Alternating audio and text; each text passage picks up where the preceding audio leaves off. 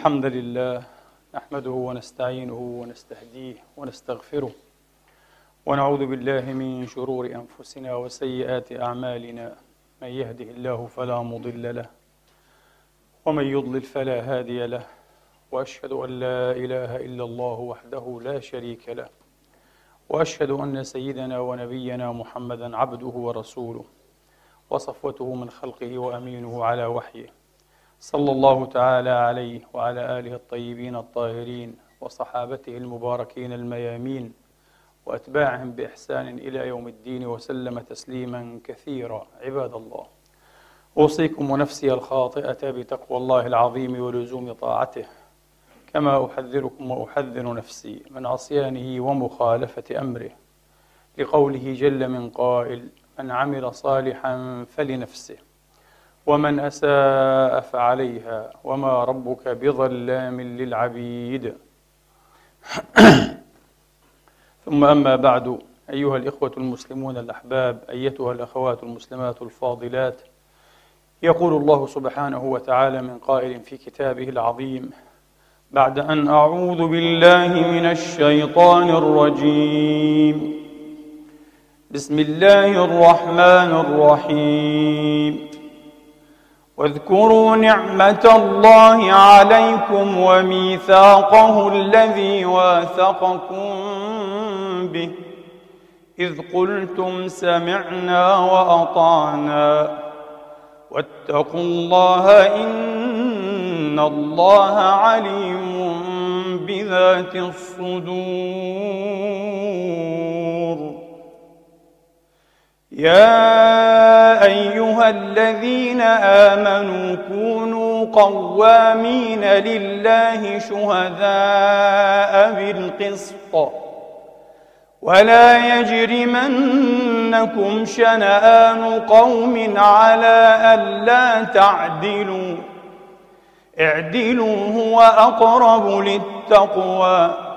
واتقوا الله إن الله خبير بما تعملون. يا أيها الذين آمنوا كونوا قوامين لله شهداء بالقسط. ولا يجرمنكم شنآن قوم على ألا تعدلوا. اعدلوا هو أقرب للتقوى واتقوا الله. إن الله خبير بما تعملون. وعد الله الذين آمنوا وعملوا الصالحات لهم مغفرة لهم مغفرة وأجر عظيم. والذين كفروا وكذبوا بآياتنا أولئك أولئك أصحاب الجحيم. صدق الله العظيم وبلغ رسوله الكريم ونحن على ذلك من الشاهدين. اللهم اجعلنا من شهداء الحق القائمين بالقسط. آمين اللهم آمين. إخواني وأخواتي ونمضي على بركة الله تبارك وتعالى. فنعرض بوجوه من وجوه التنقيد أو النقد للشروط العمرية التي شرعنا في الحديث عنها في الخطبة السالفة. وقد فرغنا من الكلام على أسانيد هذه الشروط ووضح لنا وتبين أنها لا تستند جيدا. فالشرط الإسنادي غير متوفر على الوجه الذي ينبغي أن يكون عليه. أكثر من ذلك التناقضات التي يعج بها متن هذه الشروط أو متون هذه الشروط إذ أن لها كما طرق مسامعكم أكثر من رواية وأكثر من سياق فمن ذلكم إخواني وأخواتي الاختلاف العارض في تحديد الشخص الذي تولى عقد هذا الصلح وإنجازه من هو؟ هل هو عمر بن الخطاب رضوان الله عليه رأسا أم عبد الرحمن بن غنم وكتب بذلك إلى عمر بن الخطاب أم أن أهل هذه البلدة أو المدينة هم الذين صاغوا الشروط؟ ثم أعطوها لابن غنم الذي بدوره أوصلها إلى أمير المؤمنين؟ أم أنه أبو عبيدة بن الجراح في رواية هو الذي أخذ عليهم هذه الشروط؟ أم أنه عمر بشكل مباشر وعهد بها إلى سلامة أو سلمة ابن قيصر وهو أحد الصحابة؟ أشياء كثيرة جدا مختلفة ومتعارضة إخواني وأخواتي لكن هذا ليس بالأمر العظيم. أعظم من هذا الاختلاف العارض في تحديد وتعيين البلدة التي صالحت على هذه الشروط. فمرة هي الجزيرة وهذه رواية أبي بكر الخلال التي صدرها ابن القيم ضمن روايات ثلاثة ذكرها في كتاب أحكام أهل الذمة. هي أهل الجزيرة وذكرنا أن الجزيرة راد بها الجزيرة الفراتية أو بلاد ما بين النهرين بلاد ما بين النهرين. أم أنها بيت المقدس إيلياء ورد أيضا في رواية هذا ما صال عليه أهل بيت المقدس غير العهدة العمرية. وورد أيضا في رواية ثالثة أنها دمشق في رواية رابعة على الإبهام أهل بلدة كذا وكذا. أهل بلدة كذا وكذا بلدة كذا وكذا بلدة كذائية. لماذا هذا الإبهام؟ لماذا هذا الإبهام؟ الذي ترجح لدي والله تبارك وتعالى أعلم أن هذه البلدة كانت هي الجزيرة الجزيرة الفراتية عند مخترع هذه الشروط. هذه شروط مخترعة نحن لا نشك في هذا. هذه السياقة وهذه الروايات مخترعة ومنسوبة مسندة زورا وإفكا وبهتا إلى الفاروق رضي الله تعالى عنه وأرضاه وهو منها براء. هو من هذه الشروط براء رضوان الله تعالى عليه. أنا أرجح وترجح لدي أنها الجزيرة الفراتية. لماذا؟ لأسباب. أوجه هذه الأسباب وأظهرها اسم عبد الرحمن بن غنم الذي يتردد في أكثر الروايات.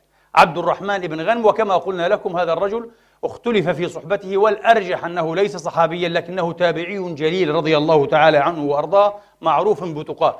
لكن لم يعرف يوما بأنه كان قائدا من قادة الفتوح. عبد الرحمن بن غنم هو تابعي جليل رفيع المنزلة عليه الرضوان والرحمة مشهور بالتقى وبالجهاد.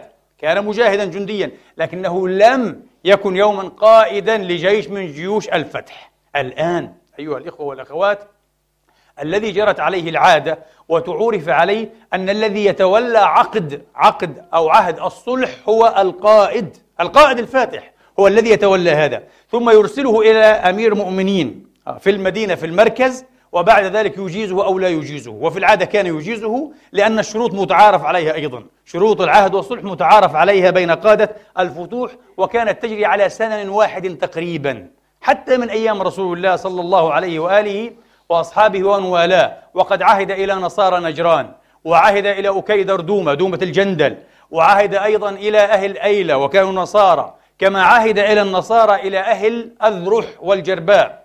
أذرح والجرباء بلدتان قريبتان الآن من معان في الأردن تبعدان عن معان حوالي أو زهاء 20 كيلو متر وكان أهلهم أيضا من النصارى.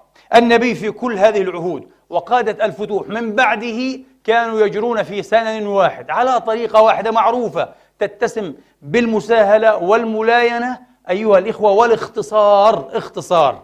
آه. نطلب إليكم الإذعان للحكم الإسلامي وأداء الجزية على أن نمنعكم وأن نحميكم. ولكم كل ما بين أيديكم من كنائسكم وديوراتكم وبيعكم لا ينتقص منها شيء ولا من حيز بلدانكم شيء. على هذا النحو كانت تتم تقريبا كل العهود. وليس على هذا النحو الممل المفصل المتعسف أيها الإخوة والذي تؤخذ عليه وجوه نقد كثيرة وجوه نقد كثيرة إذا عبد الرحمن بن غنم لم يكن قائد فتح في يوم من الأيام لماذا يتولى هو عقد الصلح تعرفون لماذا؟ لأن الذي اخترع هذه الشروط وباء بإثمها أمام الله والتاريخ. أمام الله تبارك وتعالى. والتاريخ رجل ليس له إلمام دقيق بتاريخ المسلمين على أنه أكيد من رواة أو من علماء المسلمين. ذلكم أن الذي فتح الجزيرة وكان صحابيا وفاتحا مظفرا عظيما اسمه أيها الإخوة اختلط عليه باسم عبد الرحمن ابن غن. فقال عبد الرحمن ابن غن فاتح الجزيرة هو عياض ابن غنم. ابن زهير الفهري عياض ابن غنم وليس عبد الرحمن ابن غنم. وعياض ابن غنم رضوان الله عليه صحابي جليل أسلم قبل الحديبية وشهد الحديبية.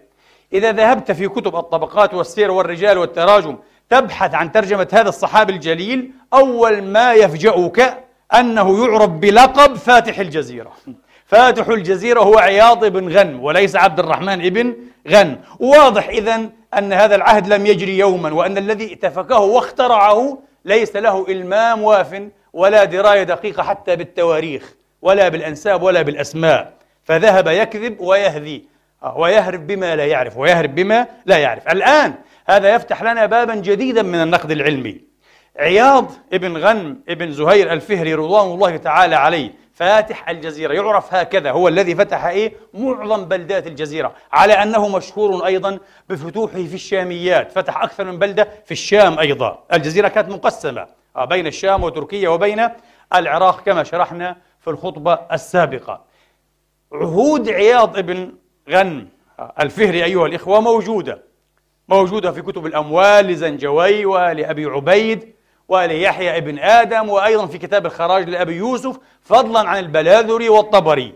ليس في عهد واحد منها شيء يشبه هذا الاعتساف وهذا الإجحاف وهذا الميل والمين الذي تتصف به الشروط العمرية. العهود موجودة لولا ضيق الوقت لا أوقفناكم على نماذج منها سريعة على أنها كما قلت لكم تجري في السنن الذي جرت فيه عهود رسول الله وقادت الفتح في الجملة وقادت الفتح في الجملة نفس الشيء نفس الشيء ثم من جهة أخرى الجزيرة أيها الإخوة أه؟ لم تفتح دفعة واحدة لم تفتح مرة واحدة بل فتحت في كلا عهدي الصديق والفاروق رضوان الله تعالى عليهما أه؟ خالد بن الوليد فتح أجزاء من بلاد الجزيرة قرية بني صلوبة؟ وفتح عانات أيها الإخوة وفتح إيه، قرقيسيا. وعاهدهم عهودا أيضا على النحو المعروف على النحو المعروف. عهود طيبة ليس فيها اعتساف ولا إجحاف. هذا ما فتح من الجزيرة في عهد الصديق. ثم بعد ذلك لما انتظم أمر الشام بعد فتح معظم بلداتها لأبي عبيدة وقادة الفتح الكبار أبو عبيدة وجه عياض ابن غنم ابن زهير الفهري الجزيرة ليفتحها. وكان ابن عمه عياض ابن عم أبي عبيدة وقيل كان ابن زوجته ابن امرأة أبي عبيدة. الله أعلم أي ذلك كان أي ذلك كان. وجهه وفتحها كما قلت لكم ووادع أهلها معظم بلدات وبلدان الجزيرة فتحت صلحا من غير قتال من غير قتال. حتى قال البلاذري في فتوح البلدان فكانت من أسهل البلاد فتحا. من أسهل البلاد فتحا. كانت تصالح. المؤرخ العراقي اللواء الركن محمود شيد خطاب خطاب رحمة الله تعالى عليه مؤرخ الفتوحات الشهير آه. هذا الرجل طيب الله ثراه يتساءل آه. وقد استثار استغرابه وعجبه أن أهل الجزيرة الفراتية المعروفين بشدة البأس والنكاية في أعدائهم قد صالحوا واستسلموا من غير كبير قتال لماذا؟ هذا مسألة مهمة أيضا في النقد العلمي لماذا؟ أهل الجزيرة كانوا أشداء جدا كانوا أشداء جدا لكنهم صالحوا فكانت من أسهل البلاد فتحا ويجيب اللواء الركن رحمة الله تعالى عليه آه مرجحا العامل المذهبي العامل الديني لأن أهل الجزيرة اضطهدوا اضطهادا شديدا من كلا الإمبراطورتين الفارسية الساسانية وأيضا الرومية البيزنطية لماذا؟ سنذكر هذا بعيد قليل آه. لماذا يضطهدون وكانوا نصارى أهل الجزيرة في الجملة كانوا نصارى. لماذا يضطهدون من بيزنطة؟ الاختلاف في المذهب والدين الاختلاف في المذهب والدين. ثمانون في المئة منهم كانوا نسطوريين أو نساطرة. آه. وعشرون في المئة كانوا يعاقبة. ربما نشرح الفرق بعد قليل إن شاء الله أنه مهم أيضا مهم أيضا. إذا واضح أن الذي اتفق هذه الشروط آه أيها الإخوة يريد الجزيرة. آه. حصل اختلاف لأنه إفك. والكذب دائما أيها الإخوة يتخالف. ولو كان من عند غير الله لوجدوا فيه اختلافا كثيرا. لأنه كذب يتخالف. مرة إيلياء مرة الشام مرة بلدة كذا وكذا مرة الجزيرة. لا أرجح أنها الجزيرة. آه. للذي ذكرنا لكم من اشتباه اسم عبد الرحمن بن غنم باسم عياض بن غنم الفهري رضي الله عنهم وأرضاهم أجمعين. نأتي الآن إلى مسألة مهمة. نأتي الآن إلى مسألة مهمة أيها الإخوة والأخوات. جورجي زيدان المؤرخ النصراني المحدث في كتابه تاريخ التمدن الإسلامي يرجح صحة الشروط العمرية طبعا دون ما خوض منه في مسألة الأسانيد لأنه لا دراية له بها لا في كثير ولا في قليل. لكن من ناحية معنوية من ناحية المعنى يرجح. مع أنه اعتذر عن عمر وقال هذه الشروط تخالف الذي عرف وعهد عن عمر من طبعه الرحيم الرفيق بأهل الذمة. عمر معروف. كان متساهلا وكان رحيما بأهل الذمة. لا يمكن أن يشترط مثل هذه الاشتراطات. يقيد هذا ويسجله جورجي زيدان لكنه يقول الأرجح أنه إيه؟ آه أنه اشترط هذه الشروط على نصارى الشام. لكن السؤال الذي يثور من فوره لماذا يشترطها على نصارى الشام بالذات من بين سائر سكان البلاد المفتوحة؟ قد فتحت الشام والعراق ومصر وفارس ونواحيها. وهذه البلاد أيها الإخوة تشتمل وتضم آه سكانا نصارى ويهودا ومجوسا وصابئة آه وغير هؤلاء من الملل والنحل. لماذا بالذات؟ لماذا بالذات يقول إيه؟ جورج زيدان لماذا يضيق هذا التضييق ويعتسف هذا الاعتساف مع نصارى الشام؟ إذا زيدان إيه؟ يؤكد أن العهد كان مع نصارى الشام. نحن أكدنا أنه مع نصارى الجزيرة. هذا خطأ طبعا من جهته. لم يحقق جيدا. قال مع نصارى الشام ثم يجيب دون نصارى مصر مثلا الأقباط. قال للاختلاف المذهبي للاختلاف المذهبي. نصارى مصر أقباط مصر كانوا يختلفون. الكنيسة القبطية الإسكندرانية تختلف في معتقداتها ومتبنياتها مقبولاتها الدينية والعقدية المذهبية عن كنيسة بيزنطة كنيسة القسطنطينية. تختلف.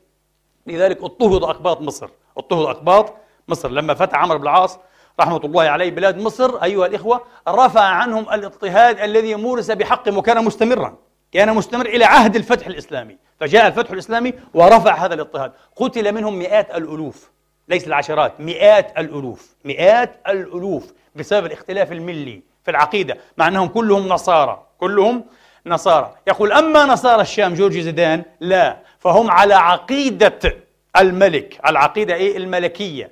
آه كانوا ملكيين خلقدونيين. نسبة إلى إيه؟ إلى المجمع المسكوني خلقدونيا. آه.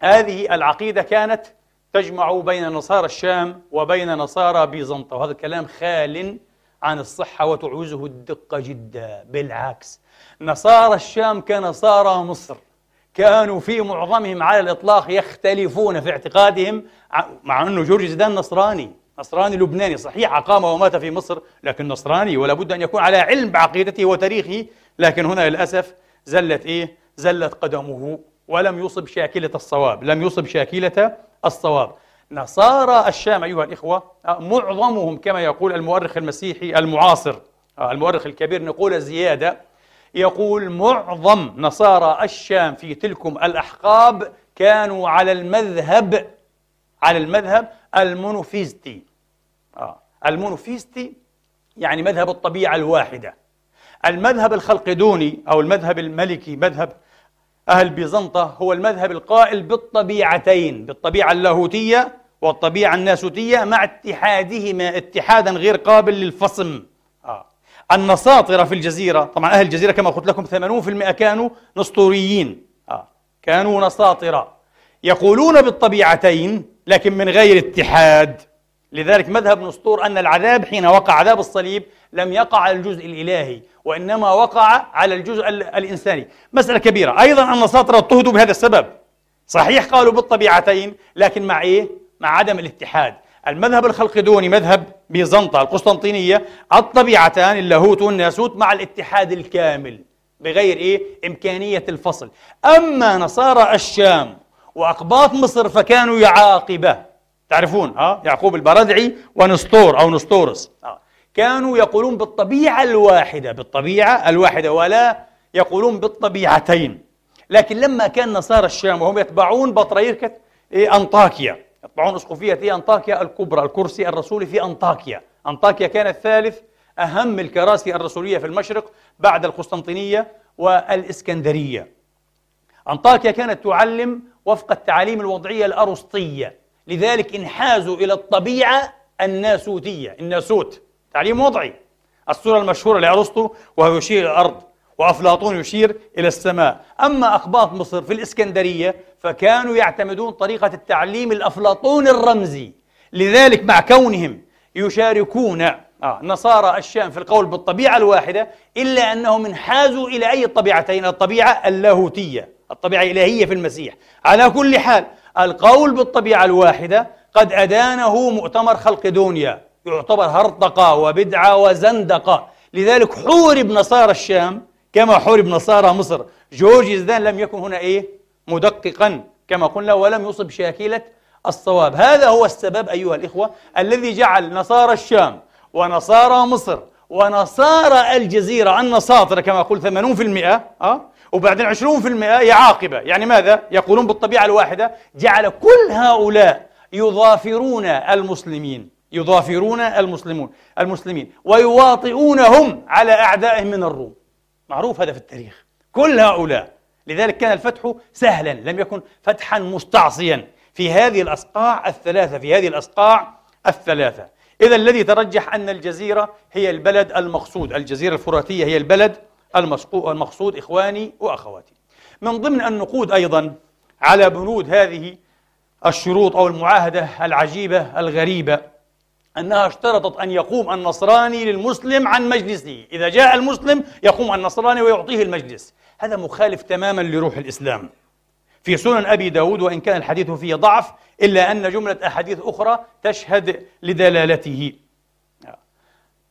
أن أبا بكر وهو نفيع بن الحارث الثقفي رضوان الله تعالى عليه الصحابي المشهور جاء مرة في شهادة يؤدي شهادة فقام له أحدهم عن مجلسه فقال له لا لا تفعل وأبى أن يجلس في مكانه. لماذا يا صاحب رسول الله؟ فقال لأن رسول الله صلى الله عليه وآله نهى عن هذا نهى أن يقوم رجل ويجلس آخر إيه؟ في مكانه. ممنوع هذا.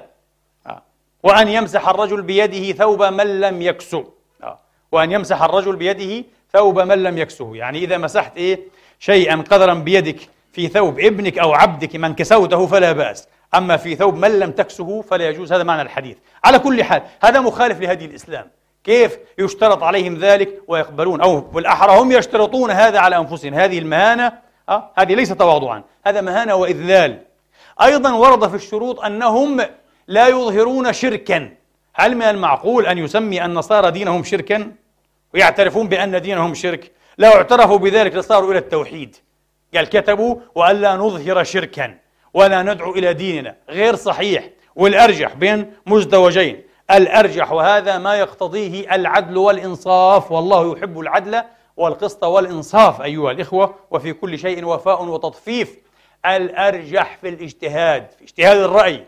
أن النصارى كاليهود كالمجوس كسائر أهل الملل والنحل من حقهم في ديار الإسلام أن يدعوا إلى أديانهم وأن يبشروا بها. هذا هو الصحيح وهذا الذي رجحه حتى بعض المتشددين أحيانا في الموقف من أهل الذمة كالعلامة أبي الأعلى المودودي. رجح أن هذا من حقوقهم أن يدعوا إلى دينهم. ودليله أيها الإخوة أقوى من الدليل إيه؟ الآخر. باختصار بكلمة واحدة هذا موضوع يحتاج أيضا إلى خطبة بحياله لأن القرآن الكريم حدثنا عن مجادلتهم وكيف نجادلهم وأرشدنا وأوصانا بأن نجادلهم بالتي هي أحسن ولازم مجادلة أهل الكتاب أيها الإخوة أنهم يدعون إلى دينهم، ما معنى أن الكتاب يجادلك ويجادل النبي والصحابة؟ أنه يدعو إلى دينه ويدافع عن معتقده، اذا ليست مسألة عظيمة ومخيفة أن يقال إيه؟ غير المسلم له الحق أن يبشر بدينه. طبعا من حقه أن يبشر بدينه. بين المسلمين. كما من حق المسلم أن يبشر بدينه في العالمين. هذا حق مكفول على سواء لجميع أهل الملل والنحل والأفكار. لكن هذا موضوع يحتاج إلى وطبعا هذا يصدم بعض المسلمين. لكن هذا هو الحق.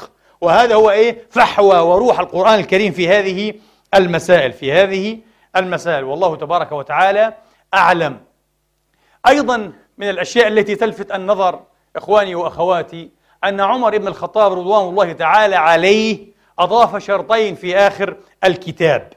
ألزم نصارى الجزيرة بهما. ألا يشتروا من سبايا المسلمين إذا سبي بعض المسلمين والمسلمات ألا يشتروا من هذا السبي. ومن ضرب مسلما فقد خلع عهده.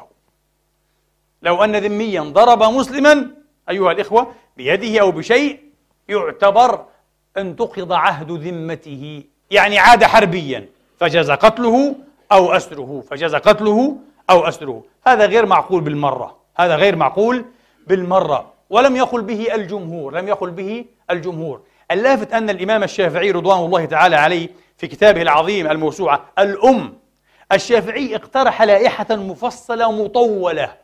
آه، ببنود أيها الإخوة ببنود. يرى أنها هي الشروط المعتبرة التي ينبغي أن توضع على أهل الذمة أن تشترط على أهل الذمة. الذي يلفت النظر أنه لم يذكر بكلمة واحدة الشروط العمرية. لو كانت معروفة ومأنوسة في عهد الشافعي والشافعي إلى حد ما متأخر يعني متوفى سنة آه، أربع ومئتين للهجرة. آه، لم تكن معروفة لذكرها لقال بموجب إيه؟ بموجب ومقتضى شروط عمر لم يذكر هذا. لكن في فيما ذكر الإمام الشافعي رضوان الله تعالى عليه ذكر ما لا ينتقض به عهد الذمة. وبعض ما ذكره مخالف تماما لهذا الشرط المجحف يا إخواني. ها. طبعا أنتم تعلمون كما قلت القاعدة لهم ما لنا وعليهم ما علينا. طيب لو أن مسلما ضرب إيه؟ مسلما. يقتل؟ يعتبر حربيا؟ أبدا يقتص منه. ضربة بضربة كف بكف بوكس بوكس. لا يقتل. لماذا يقتل الذمي؟ ينتقض عهده وبالتالي يحل قتله. واسترقاقه هذا غير عدل هذا ليس عدلا.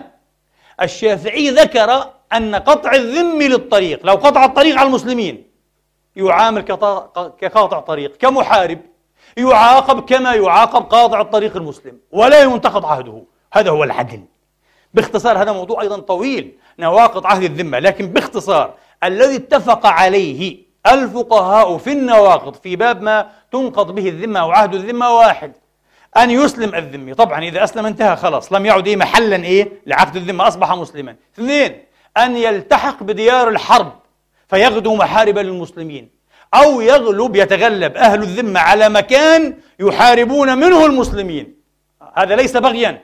أصبحوا الآن ماذا؟ أصبحوا محاربين. أما إن بغوا كما يبغي المسلم على الإمام يعاملون كبغاة هذا هو العدل يعاملون كبغاة إذا من أين أوتي بهذا الشرط؟ العجيب أن الإمام أبا حنيفة قال لو أن الذمي سب الدين سب الله وسب دين الإسلام لا ينتقض عهده. قال لا ينتقض أبو حنيفة. وأتى بأدلة شيء غريب. آه. طب الجزية لو قال لا أدفع الجزية لا أريد أن أدفع الجزية الآن. قال أبو حنيفة خلافا للجمهور أيضا لا ينتقض عهد الذمة. شوف شوف التسامح الإسلامي العظيم. آه مذهب الإمام الأعظم أبي حنيفة. قال لماذا؟ قال لأن الله تبارك وتعالى جعل غاية القتال التزام دفع الذمة وهم يلتزمون. أما أنهم يدفعون فقد يكونون إيه؟ قد افتقروا أو احتاجوا. سيدفعون بعد ذلك. فلا أنقضوا عهدهم. شيء جميل جدا. إذا هذه الثلاثة النواقض هي التي اتفق عليها العلماء. فيما عدا هذه الثلاثة النواقض لم يتفق العلماء كلهم على ناقض واحد. كل يقترح إيه؟ ما تنقض به الذمة فيرده غيره. فيرده غيره. طبعا جميل هذا الاختلاف والأثراء لأنه يخ... الإثراء يخصب ويثري أيها الإخوة مجال الاجتهاد ويترك هامشا منداحا وسيعا في التعامل والتعاطي مع هذه القضية. إذا الموضوع أن الذمي إن ضرب مسلما يخلع عهده هذا لا معنى له. وبعيد جدا أن يكون عمر إيه؟ قد اشترط هذا الشرط عليهم. لو أن مسلما سرق مال الذمي مسلم سرق مال الذمي آه. تقطع يده أو لا تقطع؟ بالإجماع. المسلم لو سرق مال المسلم تقطع يده. طبعا بالشروط المعروفة.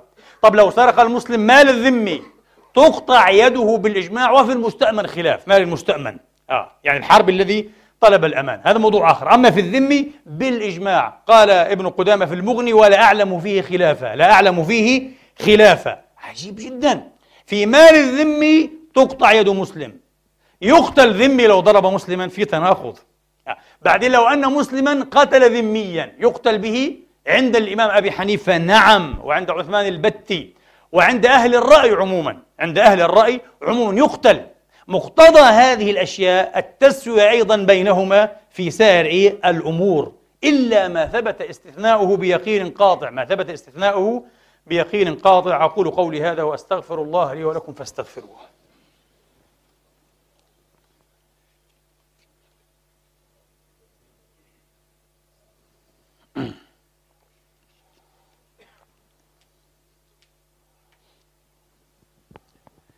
الحمد لله. الحمد لله الذي يقبل التوبة عن عباده ويعفو عن السيئات ويعلم ما تفعلون. ويستجيب الذين آمنوا وعملوا الصالحات ويزيدهم من فضله. والكافرون لهم عذاب شديد. وأشهد أن لا إله إلا الله وحده لا شريك له. وأشهد أن محمدا عبده ورسوله صلى الله تعالى عليه وعلى آله وأصحابه وسلم تسليما كثيرا.